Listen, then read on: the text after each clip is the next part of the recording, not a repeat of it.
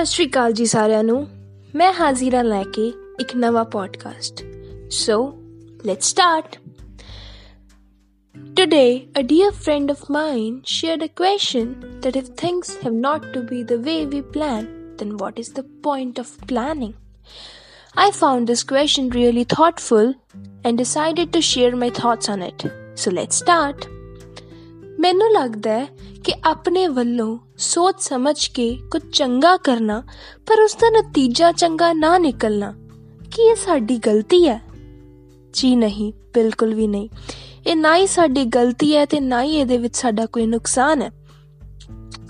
ਅਸੀਂ ਕੋਈ ਕੰਮ ਸੋਚ ਸਮਝ ਕੇ ਵਧੀਆ ਤਰੀਕੇ ਨਾਲ ਕਰਨ ਜਾ ਰਹੇ ਹਾਂ ਪਰ ਉਸ ਦਾ ਜੇ ਸਿੱਟਾ ਗਲਤ ਨਿਕਲ ਆਵੇ ਤਾਂ ਇਸ ਵਿੱਚ ਕੁਝ ਵੀ ਗਲਤ ਨਹੀਂ ਹੈ having a sound mind and senses to differentiate between good and bad. How can we stop trying something good? ਸਾਡੇ ਕੋਲ ਸੈਂਸਿਸ ਹੈ ਅਸੀਂ ਚੰਗੇ ਭਲੇ ਆ ਸਾਨੂੰ ਪਤਾ ਕੀ ਮਾੜਾ ਕੀ ਚੰਗਾ ਹੈ ਸਾਨੂੰ ਇਹ ਵੀ ਪਤਾ ਹੈ ਕਿ ਪਲੈਨਿੰਗ ਕਰਨੀ ਇਜ਼ ਗੁੱਡ ਇਜ਼ ਬੈਨੀਫੀਸ਼ੀਅਲ ਜੇ ਅਸੀਂ ਕੋਈ ਕੰਮ ਪਲਾਨ ਕਰਕੇ ਕਰਦੇ ਆ ਤਾਂ ਉਹ ਹੋਰ ਸਲੀਕੇ ਨਾਲ ਹੋਰ ਤਰੀਕੇ ਨਾਲ ਅਤੇ ਹੋਰ ਵਧੀਆ ਤਰ੍ਹਾਂ ਨੇਪਰੇ ਚੜਦਾ ਹੈ ਤਾਂ ਅਸੀਂ ਪਲੈਨਿੰਗ ਕਿਉਂ ਨਹੀਂ ਕਰਾਂਗੇ ਨਤੀਜਾ ਚਾਹੇ ਉਲਟ ਵੀ ਨਿਕਲਿਆ ਹੋਵੇ ਪਰ ਫਿਰ ਵੀ ਆਮ ਸ਼ੋਰ ਪਲੈਨਿੰਗ ਦਾ ਕੋਈ ਨਾ ਕੋਈ ਫਾਇਦਾ ਜ਼ਰੂਰ ਹੋਇਆ ਹੋਵੇਗਾ planning at least gave us a mind map what has to be done and when it has to be done ਸਾਨੂੰ ਐਟ ਲੀਸਟ ਕੁਇਕ ਡਿਸੀਜਨਸ ਤਾਂ ਨਹੀਂ ਲੈਣੇ ਪਏ ਨਾ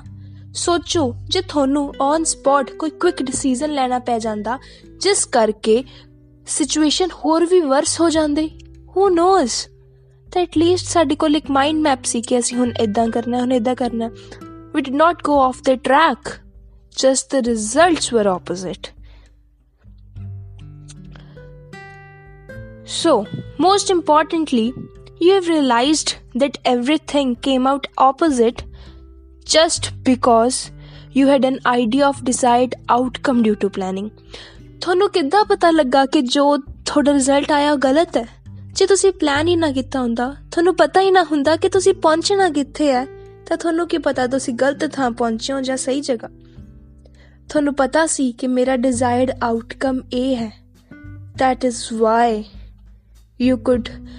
analyze that it is not the desired outcome. Moreover, when something does not go the way we want, we should not stop putting efforts. Instead, change or modify your efforts. Try planning in a new way. किसी ने सच ही था किया है the plan plan does not work change the plan my dear friends don't change the goal do not Giving up might sound very easy and relaxing, but fighting for it, working for it, and achieving it is much more heart filling and satisfactory. सब कुछ देना giving up ये बहुत easy लगता है but I promise you ਡਟ ਕੇ ਸਾਹਮਣਾ ਕਰਨਾ ਉਹਦੇ ਲਈ ਡਟ ਕੇ ਮਿਹਨਤ ਕਰਨੀ ਦਿਨ ਰਾਤ ਇੱਕ ਕਰਨਾ ਤੇ ਉਹਨੂੰ ਅਚੀਵ ਕਰਨਾ ਜਿੰਨੀ ਸੈਟੀਸਫੈਕਸ਼ਨ ਤੁਹਾਨੂੰ ਉਦੋਂ ਮਿਲੂਗੀ ਉਹ ਕਈ ਗੁਣਾ ਹੋਊਗੀ ਇਸ ਈਜ਼ਨੈਸ ਤੋਂ at last I would say that sitting idle ਬਹੁਤ ਈਜ਼ੀ ਲੱਗਦਾ but it's very boring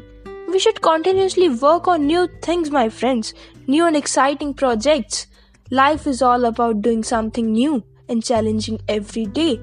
Life is short. Identify and grab the opportunities before they are gone. Try your level best. What else are we here for? What else are we here for? Try your level best. Give your 100%. Make new plans. Find out new ways. It does not matter you reach the goal or not.